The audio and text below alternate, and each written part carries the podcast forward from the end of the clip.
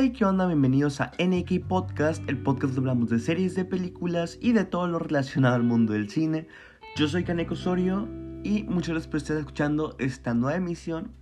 Te recuerdo que me puedes seguir en Instagram como arroba Kaneko Osorio y te recuerdo que le puedes dar al seguir al podcast. Nada más le picas al perfil, te metes donde dice seguir y nada, para que más gente se una a esta conversación que estamos teniendo aquí en NK Podcast. También te recuerdo que si no te gusta Spotify, también ya estamos en Apple Podcast. Y creo que también estamos en diferentes servicios, pero esos son los dos más importantes. También si quieres escribirme ahí una buena review en Apple Podcast, estaría muy curada para que más gente también le salga recomendar el podcast y más gente se una a esta plática que es NG Podcast. Y bueno, esta semana vamos a hablar de una película la cual salió a finales del 2017 y a principios del 2018. Que ese fue un gran año, gran año de películas. Salieron películas como The Shape of Water, Call Me By Your Name, Dunkirk de Christopher Nolan, Get Out de Jordan Peele.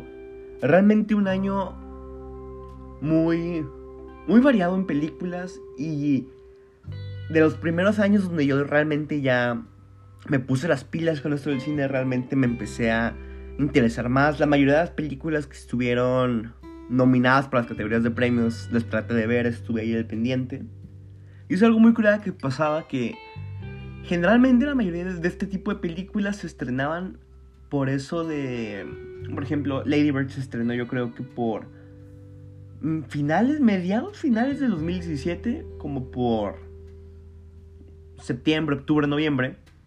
Y aquí a México, Cinépolis generalmente, generalmente como dos o tres años seguidos trajo esas películas. Las películas que iban a ser importantes para la temporada de premios, películas em, que empezaron a ser reconocidas por ahí de febrero, febrero marzo. Entonces estaba muy curada porque realmente las salas se llenaban de todas esas películas y a veces hasta me aventaba, iba al cine tres veces, tres veces a semana para poder este, ver la película, las películas que estaban ahí y duraban súper poquito, entonces era como una aventura. A veces no alcanzabas a ver todas porque nada más duraban una o dos semanas. y no estaban en todos los cines, estaban en algunas salas, entonces, no sé, era como una experiencia curada. Que esperemos que ya que se acabe todo esto del COVID podemos regresar. Pero bueno, entonces yo vi esta película a, como eso de marzo 2018. Y mi primera impresión cuando vi la película me había gustado, reconocía la película por lo que era, había visto muchas reseñas de lo real que era la película, de lo relacionable. Y la verdad es que en ese entonces, cuando vi la película, no lo sentí así. O sea, podía llegar a ver cómo es que alguien les podía, podía gustarle esta película tanto, cómo es que podían alabar tanto el trabajo de, de que Greta Gerwig hizo en esta película. Pero en ese entonces no conectaba, realmente no no le encontraba la magia. O sea, sí veía que estaba bonita y sí podía ver el guion, las actuaciones, pero realmente en ese entonces no. No le encontraba el chiste, ¿no? Por lo que toda la gente decía, que era la gran cosa. Y ya, nunca la revisité. Hasta que por ahorita de septiembre de 2020 pusieron Lady Bird en Netflix y la, la vi, la puse aprovechando que la habían estrenado. Y wow realmente cambió completamente mi, perspectiva de la película. Lloré como dos veces. y realmente me, gustó, me gustó mucho. Y ahorita que está a punto de irse Netflix otra vez, no duró ni el año, creo que duró unos 6, 7 meses en la plataforma. Se va el veintitantos de marzo. Le dije, ¿sabes qué? Tengo que volver a ver antes de que la quiten, antes de cualquier cosa. Yo creo que esta última vez que la vi la vez que más la he, disfrutado. A lo mejor no lloré tanto como la, la segunda vez que la vi en septiembre. Que tampoco, yo lloro mucho en muchas películas, o sea, realmente sí. Yo soy una persona sensible al momento de una película, dejo que mis emociones fluyan. y así, realmente y es un chiste ahí cuando vamos con la familia a ver películas, me molestan de, ah, Kanek, ¿no lloraste, Kanek? Ah, sí lloraste, Kanek. y ya. Pero realmente esta última vez que la vi, la disfruté mucho. Tanto que tenía tantas cosas que decir de la película que dije, ¿sabes qué? Esta semana en el podcast vamos a hablar de Lady Bird. Sé que es una película que a lo mejor no a mucha gente le podrá llamar la atención a simple vista, porque realmente es una película sencilla, la película no dura más de una hora y media. Entonces, para todos los que no la han visto, primero que nada te recomiendo mucho, mucho, mucho que veas la película antes de escuchar este podcast. Y no solo antes de escuchar este podcast, en general te recomiendo que la veas porque es una película increíble, neta. No sabes lo que te pierdes si no la has visto, entonces chécala. Si la puedes checar antes de este podcast, perfecto. Si no, no hay problema. No es como que te voy a spoilear mucho de la película. Pero si no la han visto, os voy a dar una pequeña sinopsis de qué trata para ponerlos un poquito en contexto. Y básicamente la sinopsis de Lady Bird es: Christine, que se hace llamar Lady Bird, es una adolescente de Sacramento, California, en su último año de escuela.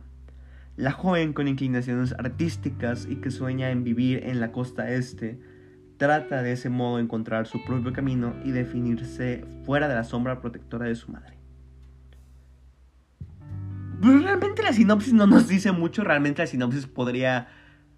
Es algo que podrías decir de cualquier historia, cualquier coming of age movie. Pero realmente yo creo que esta es la mejor coming of age movie que he visto. Realmente es impresionante y yo creo que lo que hace esta película tan tan buena es lo real y lo identificable que es la película. Y yo creo que un perfecto ejemplo de cómo podemos darnos cuenta de esto es la escena inicial de la película. La escena inicial de la película es Lady Bird en el carro con su mamá y cómo es que de estar riéndose y cotorreando y pasando un buen rato en un road trip de regreso a su casa, de un momento a otro se están gritando y diciéndose cosas.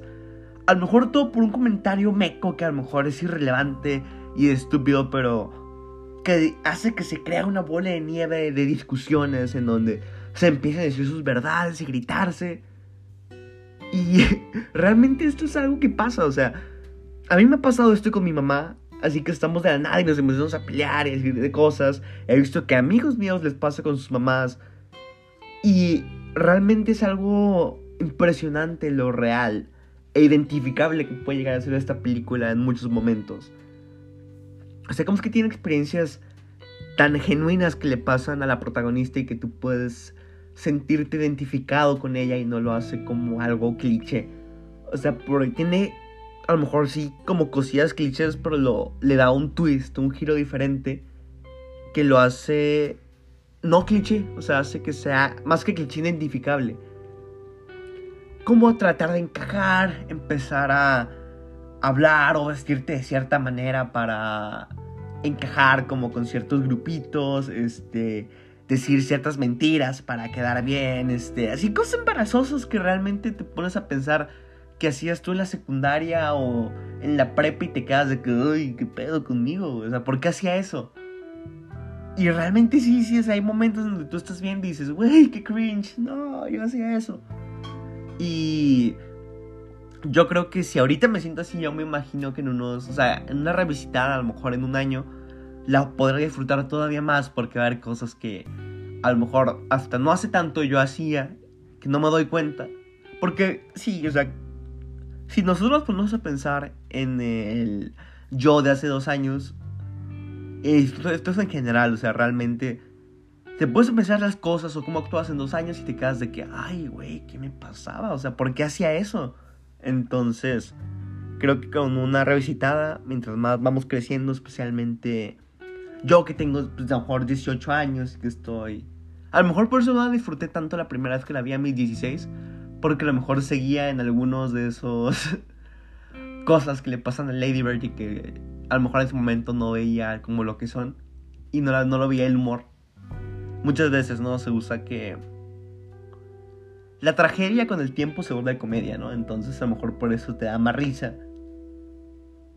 Pero tiene cosas tan tan genuinas como por ejemplo el mensaje de tu identidad, quieras o no, y cómo eres, de cierta manera es por donde creces, porque muchas veces, a lo mejor a mí no me pasa tanto, pero conozco mucha gente que sí que no les gusta su ciudad de origen, por ejemplo aquí en Tijuana, de que, ay, güey, no me gusta Tijuana, me choca que hueva, hubiera preferido estar en Ciudad de México o hubiera preferido estar en Nueva York o en Los Ángeles, pero o también es, este, hay cosas como de tu familia que no te gustan o cualquier cosa, o de tu cultura, pero a final de cuentas eso es lo que te hace a ti, o sea, por ejemplo yo, yo creo que algo que a mí muy representativo que tengo desde chiquito es que me gusta el rock en español.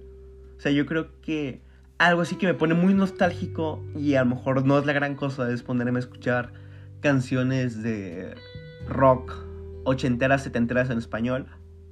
Porque yo me acuerdo mucho que cuando estaba pequeño mi mamá ponía una estación de radio aquí en Tijuana que se llama More FM. More FM 98.9. este. Y sí, desde que tengo memoria esa estación está sonando en el carro y siempre yo estaba chiquito y no me sabía las canciones, pero a lo mejor si me las ponían en... A lo mejor está en otro carro y están escuchando esa canción o en un video o en X cosa. O es más, ni siquiera en el mismo carro. Otro, otro día ponían una canción que yo no me sabía el nombre, no sabía de quién era, pero me sabía la canción y la ponía a cantar. Ah, estaba cantando. Oye, ¿cómo te esa canción? Y yo, ah, pues siempre la escucho. O, y hay una escena muy al final, casi al final de la película, en donde ponen en así la máxima ejemplificación de esto que estoy comentando ahorita. Y realmente te quedas pensando de madres, sí es cierto. O sea, tu cultura y lo que vives, quieras o no, te define. Y es parte de lo que eres. Entonces, qué mejor que embrace it, ¿no? aceptarlo al 100% y portarlo con orgullo como lo que eres. Este, otra cosa como mejor que está... Lo que mueve la película al 100% es la relación de Lady Bird con su mamá. Yo creo que eso es... Básicamente eso es la película, cómo es que logra ser tan natural, cómo es que logra ser tan genuina, cómo es que se ve que es una historia contada directamente desde el corazón. Y por eso es que Greta Gerwig le fue tan tan bien con esta película. Y tiene, por ejemplo, un mensaje que es esta película y que se llama así muy curada es que te pone a pensar en los pequeños gestos de amor.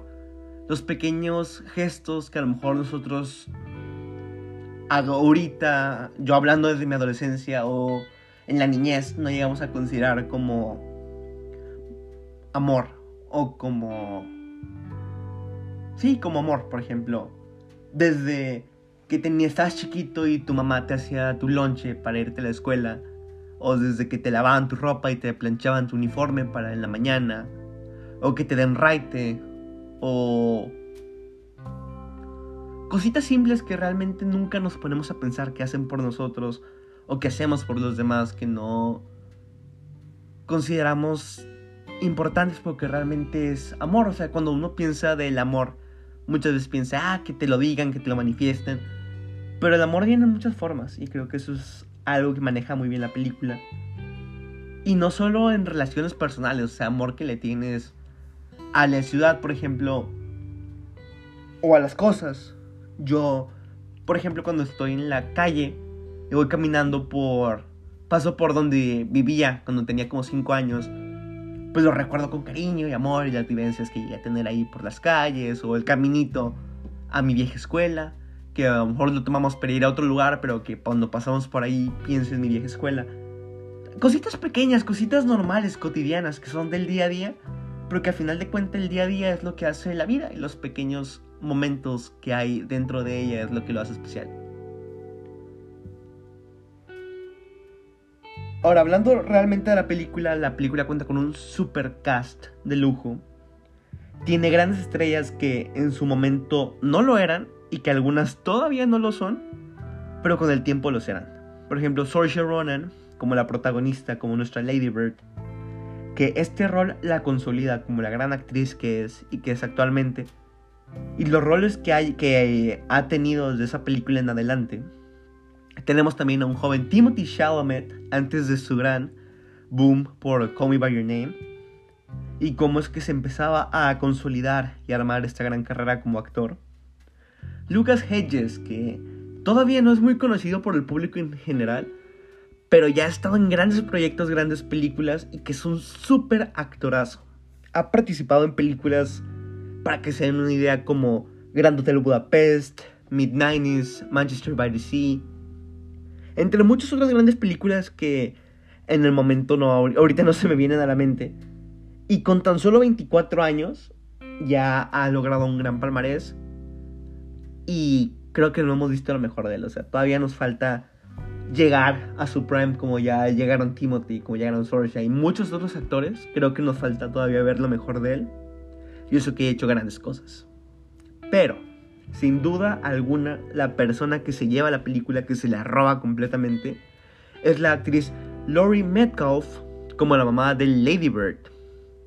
Realmente que la da la mejor actuación de todos ellos y dije varios nombres, varios grandes actores.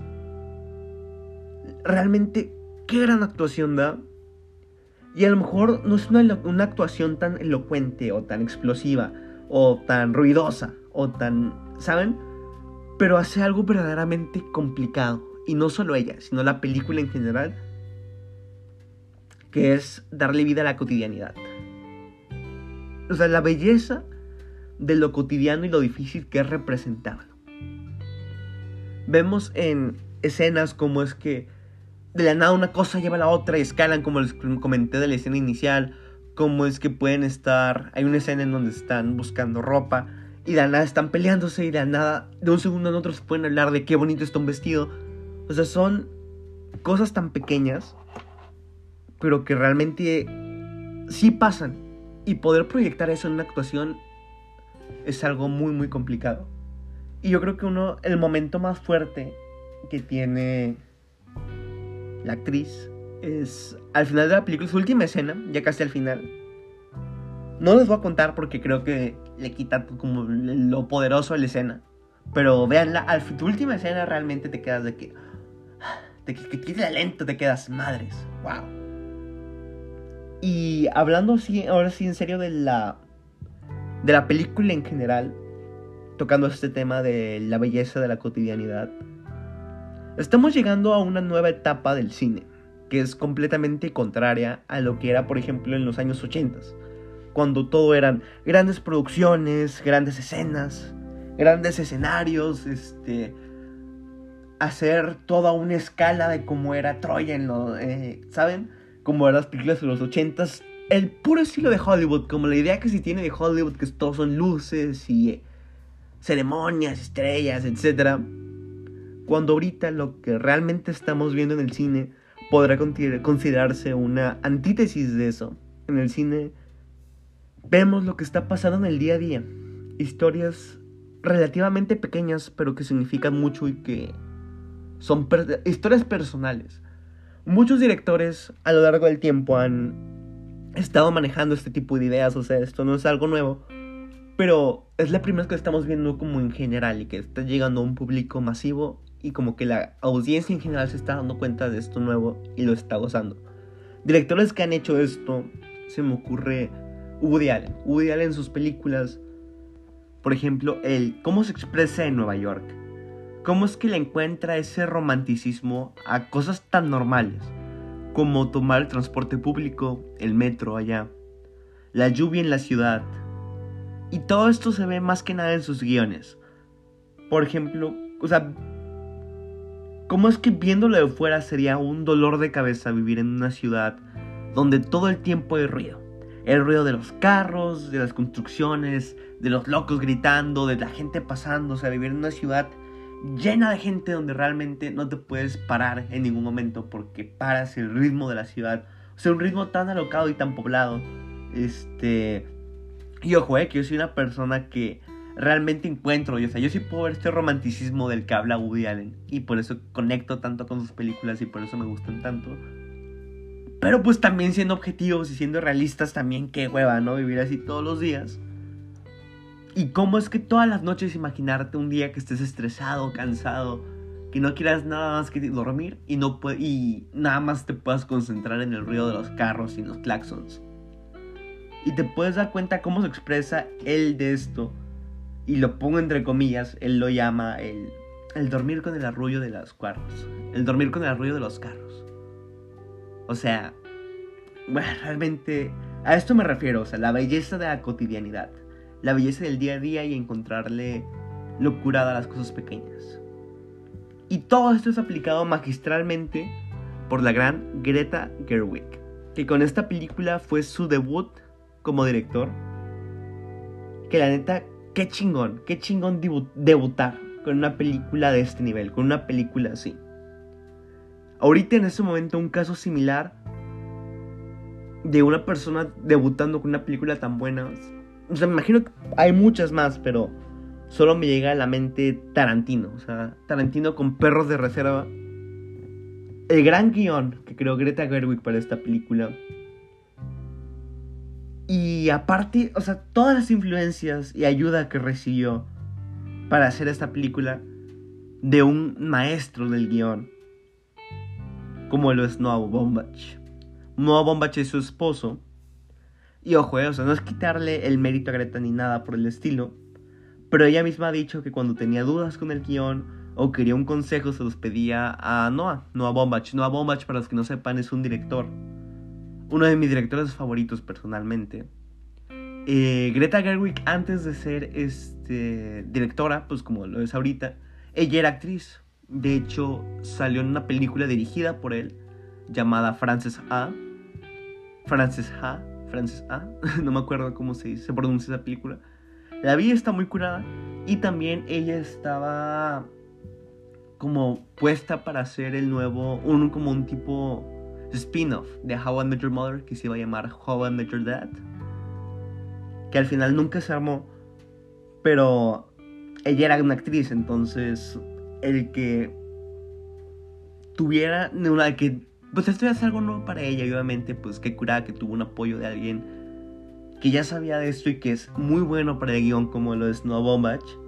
Y si no quería un consejo de Noah, se los pedía a uno de sus amigos más cercanos de los dos, que es ni más ni menos que Mr. Wes Anderson, que actualmente yo diría que es mi director favorito. Que Wes Anderson es un genio creativo y original, con una maestría en guion. De hecho, él y Noah Bombach trabajan creo que en la mayoría de las películas de Wes Anderson, ellos dos han trabajado juntos para los guiones de las películas. Pero básicamente dos genios que apoyaron a Greta para que saliera con esta gran película. O sea, como dice el meme. Ellos corrieron para que Greta pudiera volar. Entonces sí, básicamente esto es todo lo que tengo que decir de Lady Bird. A lo mejor en un año volveremos a hacer, si seguimos con el podcast y todo sigue, a lo mejor retocaremos esta película con nuevas cosas que descubrir. Y yo creo que eso es algo muy curada que tienen las buenas películas, que cada vez que las ves encuentras algo nuevo. Y algo nuevo y algo nuevo. Entonces sí, a lo mejor nos veremos dentro de un año retocando esta película. Si no has visto esta película realmente te recomiendo mucho que la veas. Ya te dije todas las razones por las cuales la deberías de ver. No te vas a arrepentir, neta, vela si no la has visto. Tienes para verle Netflix hasta el 23, 20 de marzo, o sea, entre el 20 y el 23, entonces yo que tú no esperaría mucho, pero bueno. Muchas gracias por escuchar el podcast de semana. La semana pasada hablamos de la película Dallas Buyers Club, por si quieres escuchar el podcast también ahí está. Te recuerdo que me puedes seguir en Instagram como arroba canecosorio. Muchas gracias por escuchar y nos vemos el siguiente podcast. Bye.